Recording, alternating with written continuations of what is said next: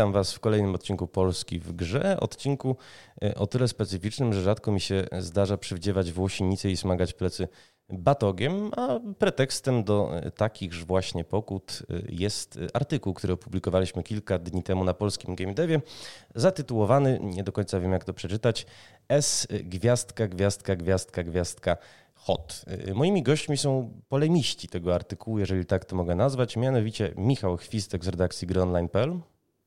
Dzień dobry, cześć.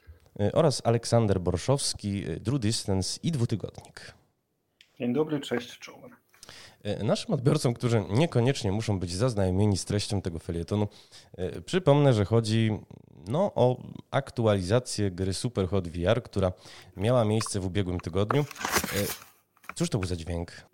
No dobrze, dobrze. Ten y, podcast też powinniśmy zaktualizować o wyciszenie szumów, ale dopowiadając, z Super Hota VR wycięto sekwencję y, strzału w twarz i wyskoczenia z budynku, co zespół w Steamowej aktualizacji argumentował, pozwolę sobie zacytować, w delikatnych czasach, w których żyjemy, możemy zrobić coś dobrego. Zasługujecie na więcej. Wszystkie sceny nawiązujące do samookaleczenia są od teraz całkowicie wycięte z gry. Nie mają one miejsca w super gorącej, wirtualnej rzeczywistości. Żałujemy, że zajęło nam to tak długo. Panowie, czy do takiej aktualizacji powinno dojść? I dlaczego nie? Zaczniemy może od Michała, debiutującego w naszym podcaście. Tak, no ja odpisałem na ten wasz artykuł e, swoim tweetem, w którym dość mocno się nie zgadzałem z tezą autora, e, czyli twoją. E, więc czemu nie?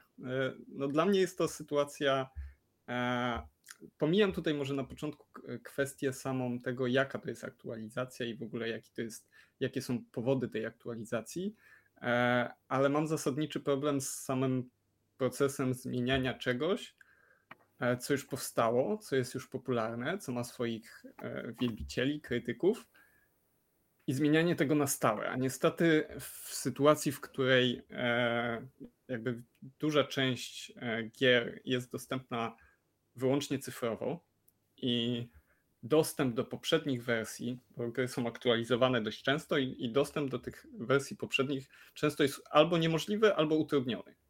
Nie wiem konkretnie, jak jest w przypadku VR-a, Superhota w VR-ze. Zakładam, że e, Steam na przykład e, daje możliwość cofania się w wersjach, ale, ale sam proces często tych aktualizacji dotyczy gier, gdzie gracz nie ma możliwości cofnięcia się wstecz. I zmienianie czegoś, co już zaistniało, już stało się popularne, jest dla mnie bardzo negatywnym zjawiskiem, bo e, sprawia, że e, jakby zachowywanie tych dóbr kultury, jakim są gry, staje się bardzo trudne. Bo wyobraźmy sobie taką sytuację, w której mamy książkę, mamy film, e, który, o którym się dużo już powiedział, no, żeby konkret, tak jak e, e, podawałeś przykład w swoim tekście przyjaciół, gdzie występują jakieś nieśmieszne już w tym momencie albo niebawiące wielu ludzi żarty, które na przykład reżyser chciałby zmienić. Jeżeli to zmienimy, tak jak w Superhocie usuwamy jakąś scenę na zawsze, to tracimy to, co powstało kiedyś, to co na przykład tacy przyjaciele przedstawiają nam, jakie żarty śmieszyły nas te, nie wiem, 10-15 lat temu. I w tym momencie to tracimy. W momencie, w którym dane dzieło jest dostępne tylko cyfrowo, a twórca decyduje o tym, do jakiej wersji mamy dostęp. Michał, wydaje mi się to, wybacz, że wejdę w słowo, trochę kuriozalne z jednej przyczyny. Mówimy o medium, które jako jedyne w przeciwieństwie do mm, czy filmu, czy książki, czy właściwie dowolnego innego medium, mhm. umożliwia nam stałe aktualizowanie treści. Co więcej, to się dzieje. Użyłeś takiego zdania, mam problem ze zmianą czegokolwiek, czy mam problem ze zmianą czegoś. E, w takiej sytuacji, czy powinniśmy występować przeciwko twórcom, którzy aktualizują mm, builda, w jakiś sposób balansują, nie wiem, postaci w sieciowym shooterze, aktualizują grafikę, żeby odpowiadała bardziej współczesnym standardom? To jest pierwsza kwestia. Druga. Mhm. E, Marta Kaufman, która jest e, showrunnerką przyjaciół, nowe spół z Davidem Crane'em, wypowiedziała się nie dalej jak rok temu na takim festiwalu ATX y, w panelu dla showrunnerek. No i wówczas y, odpowiedziała na ten zarzut, który pada od lat, jeżeli chodzi o przyjaciół, y, czyli zarzuty o transfobię, o promowanie toksycznej męskości. Użyła słów Chciałabym wiedzieć y, dzisiaj to, y, chciałabym wiedzieć wtedy to, co wiem dzisiaj. Podjęłabym zupełnie inne decyzje. No i tutaj y, wymieniła innymi postać Heleny Handbasket, granej przez Caitlin Turner. Jak przyznała, jest to trans kobieta, choć podczas serialu była sukcesywnie tytułowana ojcem Chandlera. I uzupełniła to taki też samokrytyczny komentarz. Nie mieliśmy wtedy wiedzy na temat transpłciowości. Nie jestem pewna, czy użyliśmy odpowiednich e, terminów. No i też dopowiedziała, że chciałaby w obsadzie e, więcej postaci niebiałych, no bo przypomnę, że istotnymi postaciami niebiałymi e, w Przyjaciołach były tylko dwie dziewczyny Rosa, mianowicie Julie w sezonie drugim i Charlie w sezonie dziesiątym. Dlaczego o tym mówię? Mówię o tym dlatego, że o ile Marta Kaufman, pomimo tego, że może teraz rozdzierać szaty i i boleć podczas festiwali, podczas streamów, podczas wywiadów, nie ma dostępu do, nie ma możliwości zmiany przyjaciół. Tymczasem twórcy kultury cyfrowej mają tę unikalną możliwość, że bardzo łatwo mogą swoją grę zaktualizować. Co więcej, jest to znormalizowane zjawisko, bo, bo przecież mamy wiele gier, które są aktualizowane na lata po premierze. I z tej perspektywy wydało mi się to y, po prostu ważne. Odpowiem adresując też zarzut, który może nie do końca wybrzmiał w Twojej wypowiedzi, ale wydaje mi się bardzo istotny. Mianowicie, że tak masz rację, e, gra wideo utraci przez to taki archiwistyczny wymiar. Może właśnie powinniśmy zastanowić się nad jakimś sposobem katalogowania tytułów i udostępniania ich w różnych wersjach e, w ten sposób, żeby były też świadectwem swoich czasów, bo Frenci, co by o nich nie mówić, byli jak na e, czasy, w których powstały, powstał serial, no dość progresywni. Przypominam, że y, wesele Karol i Susan to było pierwsze lesbijskie y, wesele ukazane w popularnym sitcomie. W dodatku, y, pomimo, że ich związek no, momentami był już dzisiaj trąci paździerzem, ale wówczas tak nie było. No właściwie normalizowały i normalizowali showrunnerki i showrunnerzy lesbijski związek. To jest pewne świadectwo zmiany względem osób LGBT w kulturze popularnej. Jest to cenne świadectwo. Na bazie e, e, tegoż świadectwa powstało już zresztą setki, jeśli nie tysiące krytycznych prac, krytycznych tekstów publicystycznych. Ja bynajmniej nie dążę do tego, żeby je wygumkować, ale twierdzę, że twórca ma prawo zmienić swoje dzieło post factum. Co więcej, twórca kultury cyfrowej być może jako jedyny ma taką możliwość. A to zacznę może od tego e, drugiego twojego argumentu. E, jeżeli chodzi o to, czy twórca ma, ma prawo, ja, ja uważam, że ma prawo, ale jeżeli jest jakieś dzieło, które już w jakiś sposób zapisało się w kulturze, czy to przez to, że jest popularne, czy to przez to, że zostało docenione przez krytyków, jest jakieś istotne, bo tutaj e, znowu dotyczy to konkretnych przypadków. Nikt nie będzie się zastanawiał nad tym, czy można zmienić grę, w którą zagrało 10 osób. Superhot to jest gra, która jest, tak jak przyjaciele, jest popularna, istnieje w masowej wyobraźni, jest istotna. I e, czy twórca ma prawo to zmienić? Ja uważam, że ma prawo, jeżeli to jest nieistotny element. Na przykład, może, to, to wszystko jakby sprowadza się tak naprawdę do konkretów. Czyli jeżeli zmieniamy balans w jakiejś grze, zmieniamy cyferkę 20 na 30, to może to nie jest ten element, ale jeżeli dodajemy lub odejmujemy scenę, która jest dość istotna, znaczy może nie jest kluczowa w tej grze w Superhocie, ale jest znacząca dla wielu osób, to wtedy autor, moim zdaniem, jeżeli wprowadza jakąś zmianę, powinien tą zmianę, tak jak zresztą to było w pierwszej wersji aktualizacji gry, dać możliwość e, odbiorcy zdecydowanie, czy on chce tą zmianę, czy nie. Bo mamy już takie sytuacje, jak chociażby Star Warsy na przykład, nie? E, film, który był zmieniany przez George'a Lucasa na różne sposoby i nie każdemu ta zmiana pasowała. Te wprowadzane przez niego zmiany. Byli ludzie, którzy bardzo je krytykowali, ale cały czas mamy możliwość obejrzenia tych starych wersji. W sytuacji, w której e, moim zdaniem wielkim problemem gier jest to, że właśnie niektóre gry są dostępne tylko cyfrowo, dostępne są na przykład tylko w App Store albo tylko w jednym sklepie jeżeli twórca zdecyduje się na zmianę, to tak naprawdę nie mamy żadnej możliwości cofnięcia tego. Jakby zagrania w tą starszą wersję. Mhm. I y, dla mnie na, na przykład najlepszą sytuacją byłoby to, gdyby albo duży wydawcy się dogadali, albo sklepy by się dogadały, że mamy jakiś sposób archiwizowania tych wersji. I to by było najlepsze rozwiązanie. Ale w momencie, gdy nie jest to powszechnie dostępne, to jakby spada ten obowiązek trochę na twórcę. I moim zdaniem właśnie taka sytuacja, w której w Superhocie był taki e, powiedzmy suwak, mogliśmy zaznaczyć, że chcemy lub nie chcemy te sceny i to, była idealne, to było idealne rozwiązanie. To sprawiało, że nie traciliśmy tego, co, co było, a jednocześnie twórcy osiągali swój cel, bo osoby, które obojętnie jakie miały e, jakby co kierowało twórcami usuwając te sceny, to mhm. nadal mogą to osiągnąć, bo nie każdy gracz chce powiedzmy oglądać te sceny. Minęło 10 minut naszej audycji. Ja się, Michał, co do zasady z częścią Twojej wypowiedzi zgadzam, natomiast zdałem sobie sprawę, że no, minęło już 10 minut, a jeszcze nie słyszeliśmy aksamitnego głosu Aleksandra Borszowskiego i dlatego chciałem mu podrzucić no, kamyczek do jego ogródka. Mianowicie Michał powiedział, że no, rozmawiamy o dziełach, które się po pierwsze zapisały w kulturze, a po drugie o istotnych elementach tych dzieł.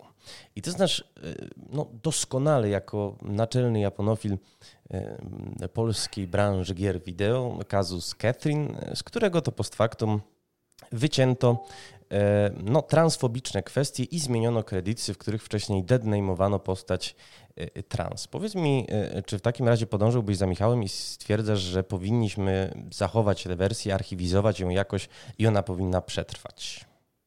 Akurat, pro, akurat kwestia, o której mówisz, jest o tyle prosta, że. Mm, te oryginalne wersje są dalej dostępne na PlayStation 3, Xboxie 360. E, mówisz w tym momencie o reedycji, która wyszła już dobre parę lat później, gdzie e, znormalizowane w grach stosunki z osobami trans już troszkę się zmieniły. E, także tutaj problem rozwiązał sam, rozwiązała sama niewidzialna ręka wolnego rynku. Ogólnie gry mają ten problem, myślę, archiwizacyjny, że Większość archiwizacji tak naprawdę, która jest wartościowa, która się dokonała w grach wideo, to, jest, to są rzeczy robione wbrew logice rynkowej gier. E, jest, mamy masę potraconych na zawsze kodów źródłowych, e, zwłaszcza gier japońskich. Mamy masę wersji e, gier, gier Game as a Service, które zostały już stracone być może na zawsze i tak dalej. I zwykle to fani brali na siebie, żeby w poprzez reverse engineering, poprzez piracenie i tak dalej, zachowywać pewne rzeczy dla potomności. E, gry są na tyle skupione właśnie na, tak bardzo są dziećmi współcześnie pojętego neoliberalnego wolnego rynku, że e, dopóki nie ma właśnie i e, jakiejś jasnej korzyści z tego, żeby w takie e, zabawy w archiwizację się bawić, czy to przez e, wypuszczanie starszych tytułów, czy powiedzmy przez inicjatywę typu WoW Classic, e, ta archiwizacja jest w dużej mierze dalej powiedzmy tematem straconym, dopóki fani się w niego nie zaangażują. Wiesz co, czy ja o... wiem, to znaczy, wybacz, że ci wejdę w słowo, natomiast coraz częściej się napotykam na takie inicjatywy no, różnych właśnie waniliowych wersji gier, które się spotykają ze sporym zrozumieniem i, i ze sporym zainteresowaniem twórców czy wydawców. Ale... No widzę w World of Warcraft przecież. właśnie, tak, właśnie, mm. właśnie o nim powiedziałem.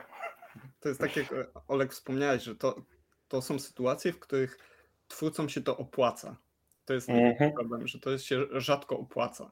To są naprawdę moim zdaniem wyjątki i, i to jest trochę e, absurdalna sytuacja, w której tak naprawdę najwięcej dla archiwizacji gier robią właśnie piraci, robią autorzy emulatorów. Ile gier nie, nie, bylibyśmy w stanie uruchomić na komputerze, gdyby nie to, że, że właśnie twórcy emulatorów stworzyli emulator danej konsoli, bo to też jest problem. Często gry e, jakby znikają z przestrzeni publicznej, dlatego że umiera już platforma, na której były, e, na którą były tworzone. Nie?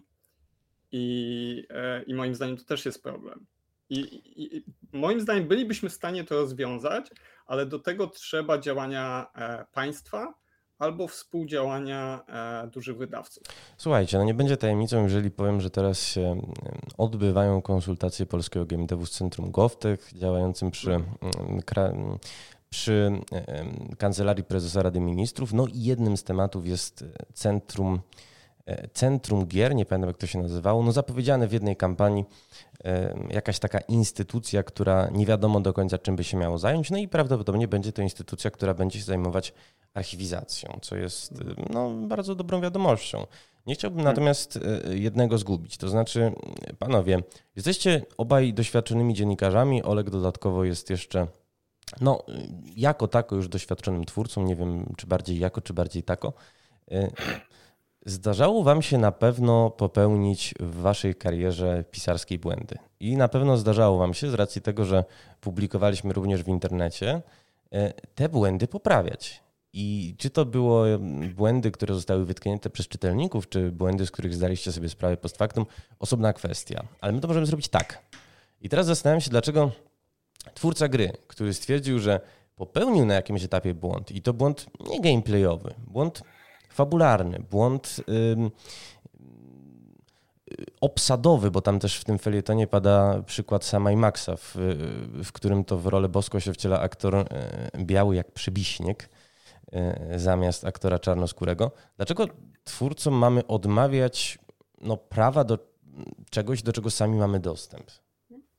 To znaczy, nie wydaje mi się, że e, mamy prawo odmawiać jak najbardziej Superhot Team miał prawo dokonać tego typu zmiany. Tak samo jak e, e, podobnej do zmiany, o której mówiłeś w Kefryn, gdzie jest reedycja już i warto zauważyć, że w tym, w tym kontekście to amerykański wydawca popełnił te zmiany ogólnie zupełnie e, innym tematem, o którym można by się rozpisywać, jest to jak lokalizacje skupione na amerykańskim rynku zmieniają treść japońskich gier bardzo często gwałtownie i e, e, w, jaki, w jakiś, czy to, na do, czy to na dobre, czy to na złe, wypaczając znaczenie oryginalnego tekstu.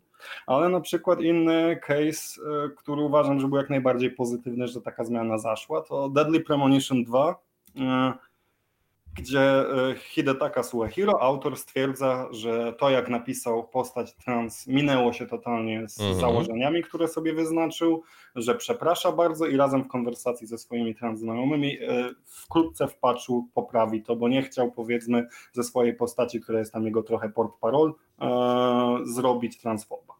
I zważywszy na to, że całą misją Deadly Premonition 2, a, a przynajmniej ważną jej częścią jest to, żeby te, ludziom każdego kroju e, w, w, z najróżniejszych, e, z najróżniejszymi tłami e, okazać odrobinę takiej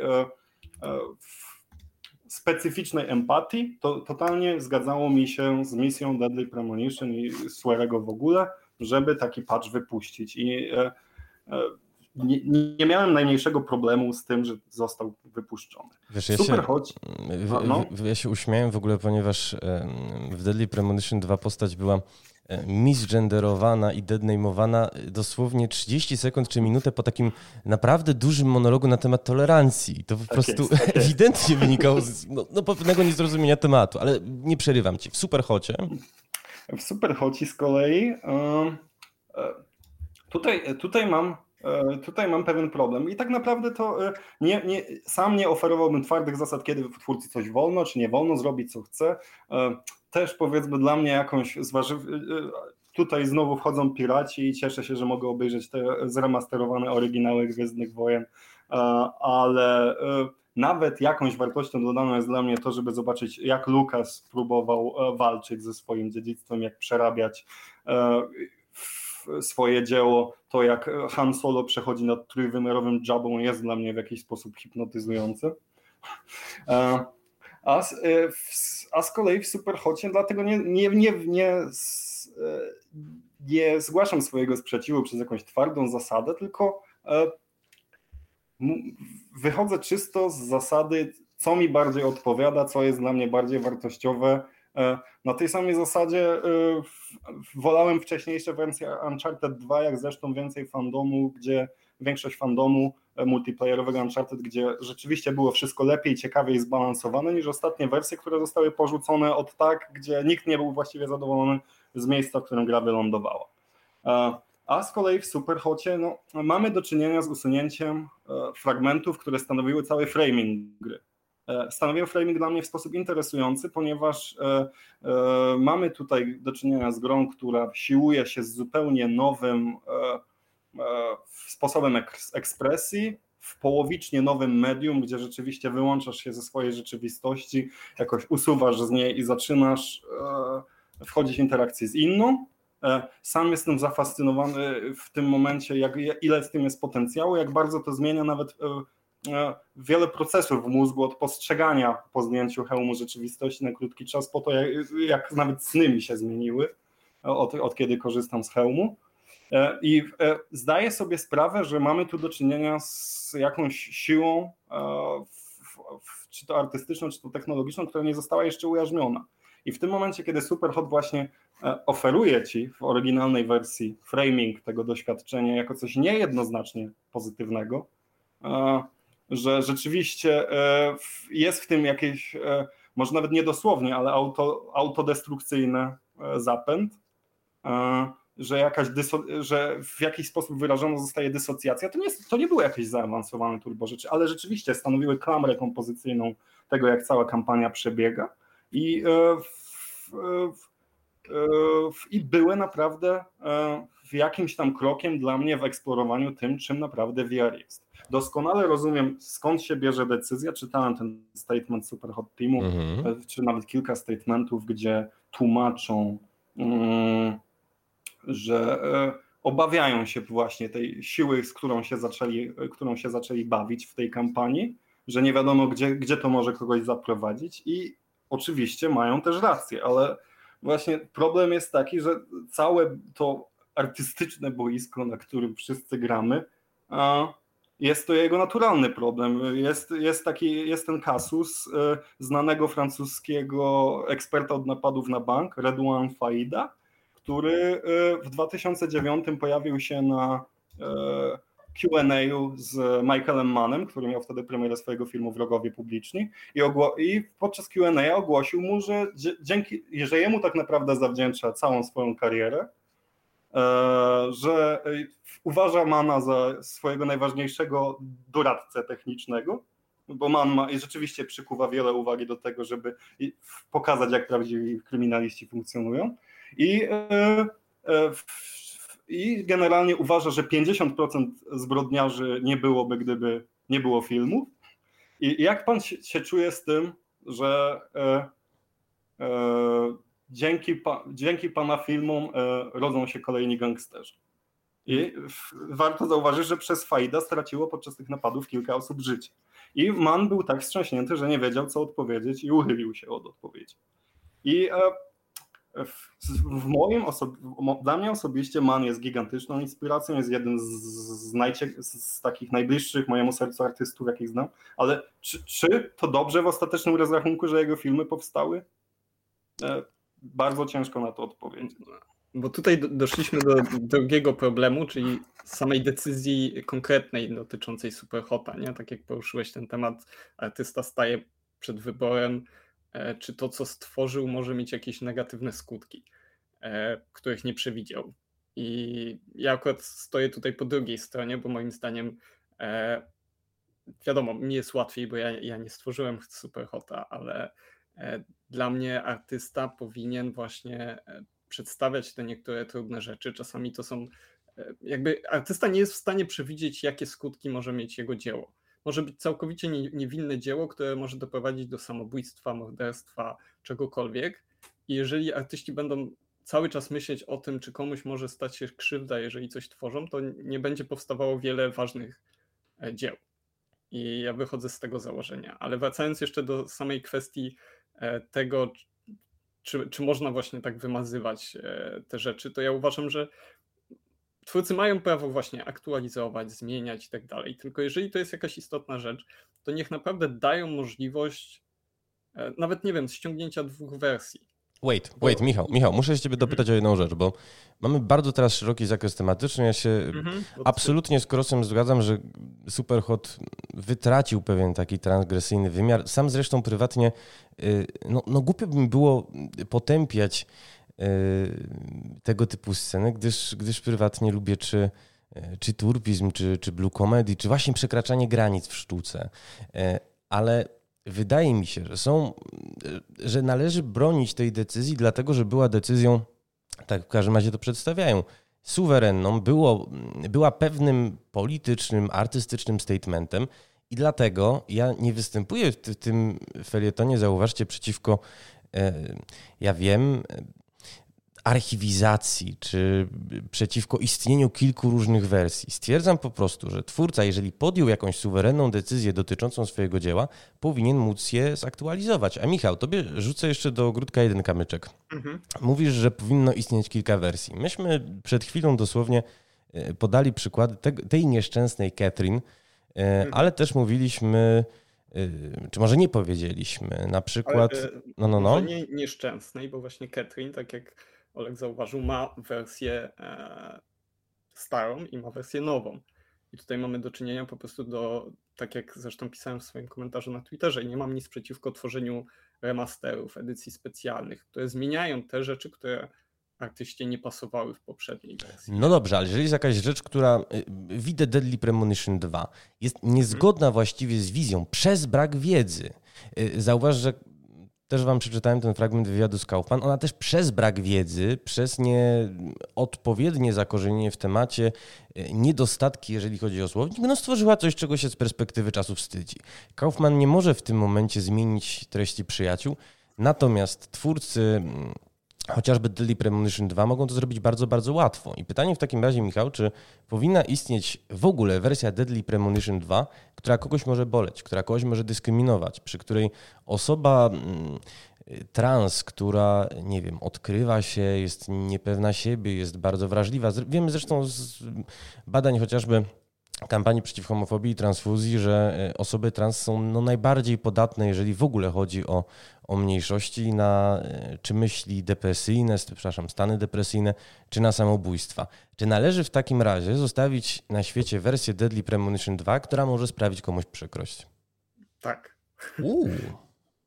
ja tutaj jestem e, jakby po stronie, na przykład to, to, co poruszyłeś, ten temat, to czy sztuka może sprawić komuś przykrość, skrzywdzić kogoś i tak dalej. To jest moim zdaniem jedna z głównych powodów całej tej wrzawy, która wybuchła przy e, Superhocie, gdzie ludzie e, narzekają na poprawność polityczną i tak dalej. Oczywiście używają słów wytrychów, które niewiele mają wspólnego z tym konkretnym zjawiskiem, ale to jest moim zdaniem takie kulturowe starcie trochę standardowo lewicy z prawicą o to właśnie, czy tworząc coś, akurat w tym przypadku, powinieneś myśleć o uczuciach odbiorcy.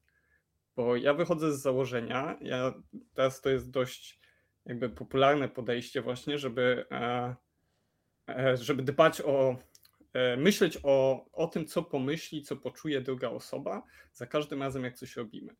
A ja wychodzę z założenia, że jeżeli uważamy coś za dobre, za, nie wiem, chcemy się, siebie w jakiś sposób wyrazić, to nie możemy myśleć zawsze o tym, jak poczuje się druga osoba, bo zawsze znajdzie się osoba, która poczuje się źle.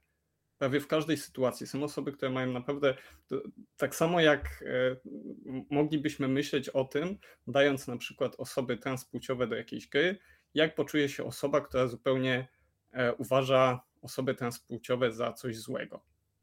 Też to jest symetryzm takiego... dziwny. Zaraz, zaraz, zaraz. Tutaj to zresztą też nie chodzi o to, żeby przewidywać, że istnieje x, y, z osób, które mogą jakąś e, postać, jakiś wątek przyjąć źle, ale, ale o tym... Tak, tak powiedziałeś, że Deadly Premonition mogłoby sprawić, że jakieś osoby poczułyby się źle. Ale Michał, dlatego, że to sportretowanie osób trans było po prostu pozbawione elementarnej wrażliwości i właściwie niezgodne z intencją samego autora, o czym Oleg już trochę powiedział. Wydaje mi się, i tutaj myślę, że y, Oleg mnie zresztą może poprzeć, że tworząc gry, jasne, że chcemy, znaczy, czy chcą twórcy, bo ja akurat twórcą bynajmniej nie jestem, wyrazić siebie, ale chcę, chcą też w jakiś sposób zagrać na emocjach, przekazać jakiś statement, mhm. jakiś przekaz i oni muszą myśleć o uczuciach odbiorcy i muszą myśleć, jak odbiorca to odbierze.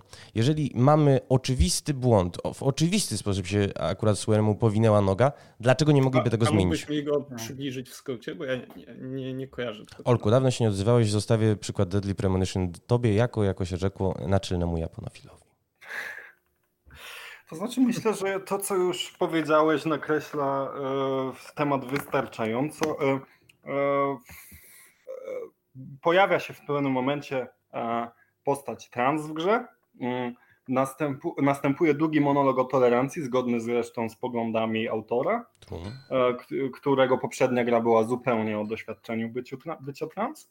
E, I, po, I zaraz po tym zaczyna się festiwal używania niewłaściwych zaimków, generalnie wyrażania się o tej postaci w sposób, który dla żadnego odbiorcy nie był akceptowalny. I dla mnie osobiście sytuacja wszystko zależy w tym momencie od relacji z odbiorcą. E, Swery bardzo nastawiał się na to, żeby mieć odbiorców także powiedzmy e, w, w, z mniejszości LGBT. Bardzo o nich zabiegał, nawet choćby tą poprzednią grą i miał relacje, które już od swojej publiczności, która przecież jest współtwórcą tego doświadczenia artystycznego, jaką jest gra, ponieważ są w tym świecie gry, wchodzą z nim w interakcje i tak dalej okazało się, że nie spełnił e, jakby pewnych oczekiwań, e, e, pewnych warunków wspólnej gry, którą między sobą prowadzą i w tym momencie podejmuje decyzję, zmieniamy to. I dla mnie w tym momencie to jest jakby stuprocentowo defensible i okej, okay, zgadzam się. Już ściśnijmy, powinna istnieć poprzednia wersja Cross? w tym momencie E, wydaje mi się, że to znowu istnieje, ponieważ można na kartridżu na przykład e, oryginał sobie odpalić, ale nie uważam, żeby była e, ze względu na to, że te wszystkie dzieła są powiedzmy wynikami kontekstu, pewnej interakcji z odbiorcą, szczególnie wartościowa i to szczerze mówiąc ja wychodzę z, z, z, w tego typu tematach z tego osobistego kompasu, gdzie uznaję, że jedne rzeczy są, są mhm. wartościowe do zachowania, drugie nie i kiedy mówię na przykład, że w Superhocie wartościowe dla mnie było, e, że było to doświadczenie, które oferował oryginał, ten framing e, tego zrobienia sobie krzywdy, spadania, strzelania w siebie, to wychodzę z, z jakby z, z osobiście pojętej e, perspektywy artysty, który e, nie zakłada, że dzieło jest e, jakby inherentnie moralne. Ono, każdy artysta po prostu podąża za swoją muzą, nie, nie zważając na to, czy jest moralna, czy nie. Kiedy Superhot podejmuje te decyzje, E, Superhot Team podejmuje decyzję, żeby z VR-owej wersji pozbyć się tych elementów. Podejmują decyzję, że nie opowiadają się za muzą, a specyficznie pojętą moralnością, e, moralnością osadzoną jeszcze w kontekście współczesnym bardzo, e, bo mamy nawiązanie do współczesnych tam wydarzeń i tak dalej, co jest dla mnie o tyle jeszcze się kłóci powiedzmy z pewnym głębszym impulsem artystycznym, że E, nie jestem wielkim fanem obecnego e, klimatu w, w popkulturze, gdzie e, wielu artystów zachowuje się jak dzieci, które właśnie sobie zdały sprawę, że w, w, są w, totalnym że historia jest jednym wielkim fuck-upem, że te wszystkie tematy dyskryminacji, wzajemnej przemocy, E, post, postkolonializmu, niesamowitych niesprawiedliwości na przestrzeni dziejowej istniały. I, e, w, I w tym momencie musimy zacząć traktować swoich odbiorców w rękawiczkach. Ja z perspektywy powiedzmy e, osoby, która podjęła tę decyzję, że, ten, że za tą muzą chce iść. Oczywiście osobiście się nie zgodzę, rozumiem skąd bierze się ich decyzja, jest totalnie sprzeczna mojej. Jakby jakby najlepszym statementem w ostatnich tego, tego latach, że, bo to jest temat nie do rozwiązania moim zdaniem. Nie. Był ostatni film Larsa von Trier'a, ten dom, który zbudował Jack, który jest cały jego rozliczeniem się z tym, że on podążał za tą muzą i nie wiesz, czy dobrze zrobił, bo tak naprawdę y, y, głównie mącił w głowach, y, delektował się tym fakapem jednym wielkim i zniszczył wiele swoich przy okazji e, w tych, e, zniszczył przy okazji wiele relacji międzyludzkich czy, czy cokolwiek.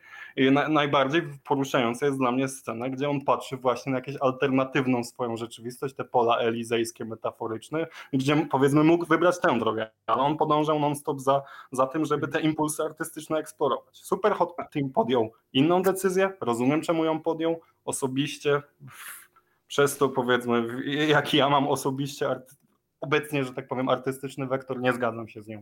No to ja tutaj się. E, aha, e, mów, mów, myślałem. Tyle, tyle, tyle.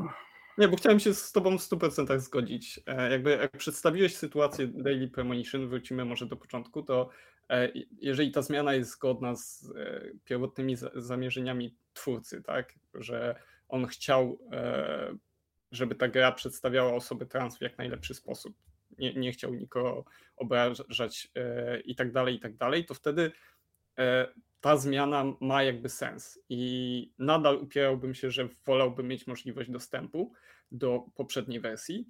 I tak jak mówiłeś, tu są konkretne przypadki. Są zmiany, które nie są istotne, są zmiany, które są istotne, są zmiany, które zmieniają jakby wydźwięk dzieła, są takie, które go nie zmieniają. I tutaj każdą taką zmianę można analizować osobno i dlatego właśnie z mojego punktu widzenia e, każdą taką zmianę z tych, w tych ważnych dziełach, które są właśnie albo popularne, albo doceniane przez krytyków i ma to istotny wpływ na, na odbiór dzieła, to powinny istnieć te, te, te drugie wersje, bo e, zgubiłem wątek, chciałem coś powiedzieć. E, to może ja was pogodzę w międzyczasie, to sobie tego wątku Ale poszukajmy. E, to, to, jeszcze tylko dokończę, bo też zgadzam się właśnie z e, Aleksandrem w tej kwestii, że, że jest teraz taki, a, nie, nie, nie nazywałbym może tego modą, ale taki, taki trend w kierunku tego, żeby właśnie dbać bardzo o odbiorcę i o jego uczucia i, i nie iść za tą swoją muzą, tylko właśnie o to się, e, się martwić, co moim zdaniem ma dużo negatywnych skutków, ale okej, okay, to, jest, to jest trudna trudny temat i, i wcale nie ma tutaj łatwego rozwiązania. Wiesz co, wydaje mi się, że to chodzi o pewną po prostu komunikację z odbiorcą. My też tak naprawdę nie jesteśmy w stanie e, poznać wrażliwości. Ja trochę przemawiam w imieniu twórców gier, nie wiem dlaczego, ponieważ nigdy żadnej gry nie mhm. stworzyłem. E, aczkolwiek nie jesteśmy w stanie poznać wrażliwości każdego z naszych odbiorców i e, często po prostu problemy biorą się z tego, że, że nie mamy do, jej dostęp, do niej dostępu. Jeżeli nas słucha Marek Czerniak z Fundacji Indie Games Polska, to pewnie mnie, mnie później zgani, bo do znudzenia przypominam mój ulubiony przykład Baldur's Gate Siege of Dragonspear, czyli gry, która mhm. e, powstała no, w duchu właściwie krzewienia tolerancji e, i twórcy aktualizując poprzednie dwie części Wrót Baldura no, wprowadzili tam z sukcesami wątki LGB. Y, natomiast właśnie w Siege of Dragonspear, kiedy się pojawiła postać, y, postać T, no to była, sama się dynamowała, y, była zrobiona mocno pretekstowo, no, mm, zupełnie nie, niezgodnie z intencjami, no bo przecież twórcy nie chcieli jej zamykać w jakimś więzieniu tokenów. Mhm. Aczkolwiek do, do czego tutaj zmierzam. Panowie, ja się z wami absolutnie e, zgadzam co do, no właściwie takich bym powiedział, was, waszych osi argumentacyjnych w przypadku Michała, e, co do tego, że powinny istnieć jakieś archiwalia, bo one nam dają po prostu wiedzę o czasach, w których dzieło powstawało. E, z Krosem natomiast zgadzam się, że absolutnie ta decyzja, jeżeli chodzi o samo doświadczenie w Superhocie, zapewne je zubożała. I tutaj absolutnie no, no, no, nie śmiem e, się z tym kłócić. Chodzi mi li tylko i wyłącznie o to, że twórca ma prawo decydować o swoim dziele również po jego wydaniu. E, co więcej, e, kurczę, wiecie co, ja naprawdę lubię, kiedy to dzieło się zmienia. To znaczy, bardzo mnie nużą dosłowne adaptacje, bardzo mnie nużą próby przepisania czegoś na język mhm. jakiegoś kolejnego medium w skali 1 do 1 i później rozliczanie twórcy czy twórców z tego, czy on e, dostatecznie wiernie podąża za literą dramatu, książki, filmu nieistotne.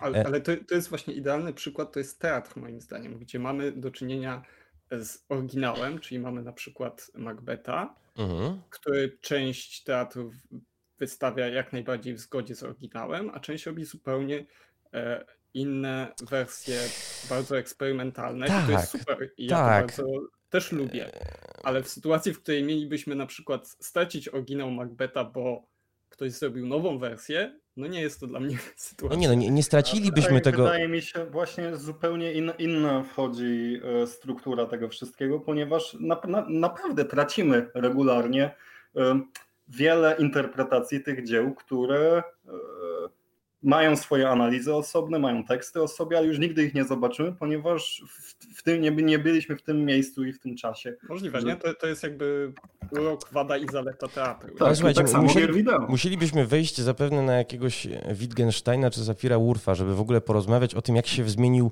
język, a w związku z czym jak się zmieniło nasze rozumienie świata, bo prawdą jest, że nawet y, będąc skonfrontowanym przed y, no, dramatem, który pozostał powiedzmy w wersji niezmienionej, chociaż wydaje mi się, że e, te aktualizacje chociażby w postaci tłumaczeń są, są rewelacyjne. No przypomnę, że e, chociażby Mistrz i Małgorzata miały w ostatnich trzy latach, e, w ostatniej trzy latce, jeśli się nie mylę, aż trzy tłumaczenia, bo Jerzego Tura, i Jerzego, y, Grzegorza Przybindy, i Jana Cichockiego.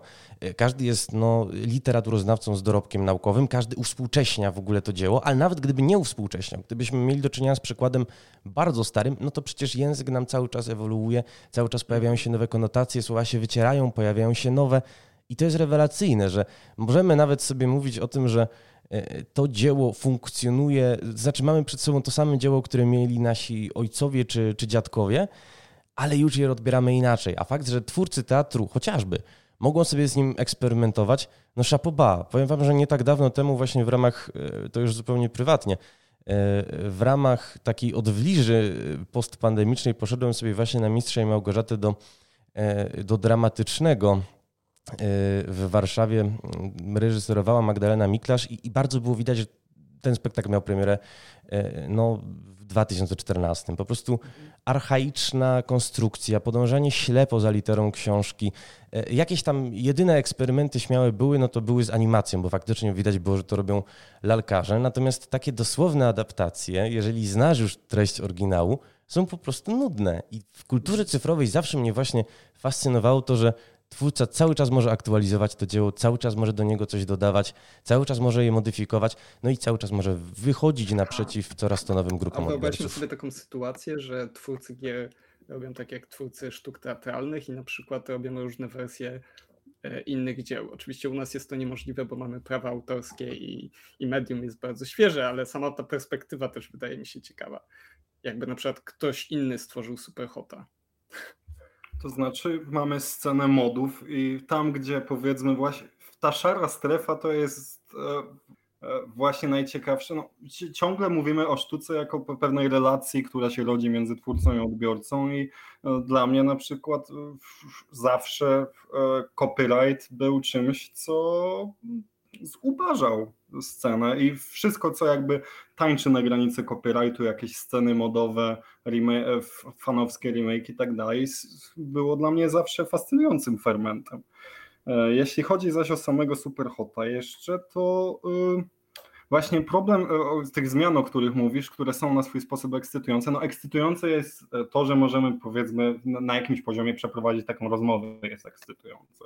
Że rzeczywiście potraktowaliśmy Superhota w wersji VR-owej na tyle e, interesują, jako rzecz na tyle interesującą, że możemy poprowadzić taką dyskusję, bo szczerze mówiąc o poprzednich jakby wydaniach Superhota, mimo że jakby Chapoba jak tę swoją estetykę i sam pomysł skontekstualizowali, to y, nigdy nie było właśnie takiego momentu, że rzeczywiście w jakimś trzewnie na mnie oddziaływał Superhot i ten VR był pierwszym momentem właśnie ek ciekawą eksploracją potencjału nowego e, medium. I e, e, w pewnym zdradą właśnie wydaje mi się w tym momencie w tej publiczności, którą wytworzyli, ten oczywiście, oczywiste jest skąd wynikający, bo z, z osobistą moralnością podyktowanym wyborem, ale taki moralizatorski ton, który prawie że gani odbiorcę, że znalazł coś wartościowego w tych elementach, które zostały w tym momencie usunięte. E, jakby e, sam o ironię skończyłem Superhota i zobaczyłem ostatnią scenę tam z, z zrobieniem krzywdy samemu sobie e, właśnie już, już widniało mi napis, że aktualizacja czeka. Ja postarałem się przejść jeszcze tę wersję. tego samego dnia, którego, to w którego wybuchła ta dyskusja. No i e, generalnie wydaje mi się, że tu jest ferment, który będzie się nam odbijał w następnych latach, że rzeczywiście mamy w tym momencie duże ciśnienie w tej relacji między artystą a, a odbiorcą. Że, e, że duża część publiki e, liczy na to, że sztuka dokona tego superheroicznego czynu, że uratuje nas jakby w tym momencie, że w momencie, w którym czujemy się bardziej samotni w, w, na wielu frontach niż wcześniej, że w jakiś sposób zbawi nas, co, co dla mnie jest bardzo, szczerze, jeśli mam być otwarty, szczery, naiwny i, i, i złudne. To takie archaiczne bardzo myślenie tak naprawdę, że istnieje jakaś jednocząca moc sztuki i że ona w ogóle E, Ale myślę, że nie, nie uważasz, że w tym momencie mamy w dużej mierze taki e, e, hmm, taki klimat, w którym wierzymy, że właśnie pewne właściwe e, e, formy interakcji społecznej, pewne poglądy i tak dalej zostaną utwierdzone w szerszej publiczności przez sztukę, co ma powiedzmy trochę uzasadnienie, ale jednak wydaje mi się, że w tym momencie jest przesadzona wiara w to, jak naprawdę sztuka na nas oddziałuje, albo inaczej skrzywią. Panowie, skręcamy e, niestety bardzo od, tak, tak, od tematu tak, głównego. Ale... Obawiam się w ogóle, że ten wątek pozostanie w dużej mierze nierozwiązany. Bardzo też ubolewam nad tym, że nie zgodził się na rozmowę z nami przedstawiciel Super Hot Team, e, którą to rozmowę oczywiście e, proponowałem. Bardzo Wam dziękuję za obecność A wiesz co, dzisiaj. Mhm, Michał, chciałeś coś jeszcze? Jasne jeden wątek mi się pojawił przy okazji właśnie jak Oleg e, o tym mówił, że bo też zgadzam się z wami, że to nie jest prosty problem. Ja mam swoje może zdanie, ale to nie jest tak, że e, znam odpowiedzi na wszystkie pytania, ale są dwa niebezpieczeństwa związane też z tym, żeby pozwolić mm, twórcom na dowolne zmiany, bo pamiętajmy, że Twórcy to też są ludzie i oni też się zmieniają i czasami może dojść do sytuacji, w której, nie wiem, twórca po 30 latach właśnie dokonuje tej zmiany. Z Jan Pietrzakowieje nam twórca, tak? Tak, jest zupełnie innym człowiekiem. Nie wiem, zmieniają mu się poglądy, zmienia mu się wszystko w życiu i, i dokonuje tej zmiany i, i zmienia na przykład dzieło, które powszechnie uważane było za wybitne, zmienia w coś, co jest parodią siebie a druga rzecz, to, to mi się właśnie przypomniało przy okazji tego, co mówiłeś, Aleksander, że tej społecznej trochę presji na to, żeby właśnie gry zmieniały to, jak myślimy, czy, czy, czy, czy nasze. E, I powtarzam, w pewnym stopniu jest to uzasadnione, bo rzeczywiście tak, tak. jest wiele świadectw, gdzie ludziom zmieniło na pewno. Ale e, zauważmy, że jest właśnie, szczególnie przez internet, mm, sytuacja, o której też wspominał Ishiguro w jednym z wywiadów, czyli na przykład młodzi, on zauważa, że młodzi pisarze czasami boją się poruszać jakieś tematy, bo boją się odezwy fanów, powiedzmy, ale e, ogólnie internetu na to, co napiszą, że na przykład zostaną źle odebrani, e, będą hejtowani i tak dalej. I wyobraźmy sobie sytuację, w której twórca tworzy grę i ze względu na to, nawet nie większość, ale jakaś mniejszość na Twitterze, tak jak to się często zdarza, że mniejszości e, w internecie sprawiają, że firma przeprasza za jakieś rzeczy. Czasami dobrze, czasami źle, ale jest ten wpływ bardzo duży odbiorcy na, na twórcę i w tym momencie twórca zostaje niejako wbrew własnej woli zmuszony do tego, żeby zmienić czy to grę, czy no w tym przypadku grę. I to też może być negatywne, tak? Że, że po prostu ta, ta ten hejt, powiedzmy, albo jakieś ciśnienie ze strony odbiorców wpłynie na suwerenną decyzję twórcy i, i zmieni grę na gorszą albo znaczy, na inną. Wie, wierzysz i z, z, kil, kilka już miałem rozmów o tym wewnętrznym cenzorze, który, który w podobnych warunkach się rodzi, a tak naprawdę to jedyne, co można w tej sytuacji zrobić, to e, rozdzielić tę swoją muzę i swoje ego i, i, kierować się za tą muzą, jednocześnie właśnie nie unosząc się ego, że jak śmie mi ktoś powiedzmy wytykać, że ja miałem głębszy artystyczny zamysł w przedstawieniu postaci trans w ten sposób, czy cokolwiek. Wiadomo, są, są różne przypadki, nie? Ale, ale jest to niebezpieczeństwo, że czasami ten, ten, ten wpływ będzie, no powiedzmy, niezasłużony, a negatywnie odbije się na, tak, zwłaszcza w momencie obecnym, gdzie często niesprawiedliwie dla mnie kategoryzuje się, zważywszy na to, jakie właśnie jest relacja publiczności z pewnymi zabiegami, także cenzura jest często właśnie tematem dominowanym przez prawicowych odbiorców, dlatego przez większość mediów jest omijana i wiele, wiele trudnych tematów nawet się nie wgłębiamy, ponieważ od razu powiedzmy z defaultu na przykład japońskie gry, jeśli coś z nich znika, to zakładamy powiedzmy, że były to treści na przykład o w, o pewnym seksualnym ładunku, o, o, którym nikt powiedzmy, za którym nikt, nie jest to góra, na której nikt chciałby umierać, że tak powiem. I no, i mam po prostu nadzieję, że z, z, za parę lat znajdziemy się w klimacie, gdzie będziemy mogli e, w mniej jakby podgrzanym politycznie klimacie dyskutować o samych neutralnych politycznie zabiegach niż mam, mamy w tym momencie. Kochani, dyskusje o tym, czy e, odbiorcy zmienią sztukę, czy twórcy nam na starość zmienią się wianów Pietrzaków, czy gry jak kiedyś dziady w Narodowym Kazimierza Dejmka ustalą nam narodową narrację, E, I czy sztuka zbawi świat, może odłożymy na później. Bardzo Wam natomiast serdecznie dziękuję za, e, no, muszę przyznać, wyjątkowo niecodzienną, jak na naszą audycję, rozmowę, ale wyjątkowo wartościową. E, moimi Państwa gośćmi byli dzisiaj Aleksander Borszowski, jako się rzekło dwutygodnik i True Distance. Dziękuję. Oraz Michał Chwistek z redakcji Gry Online. Dzięki.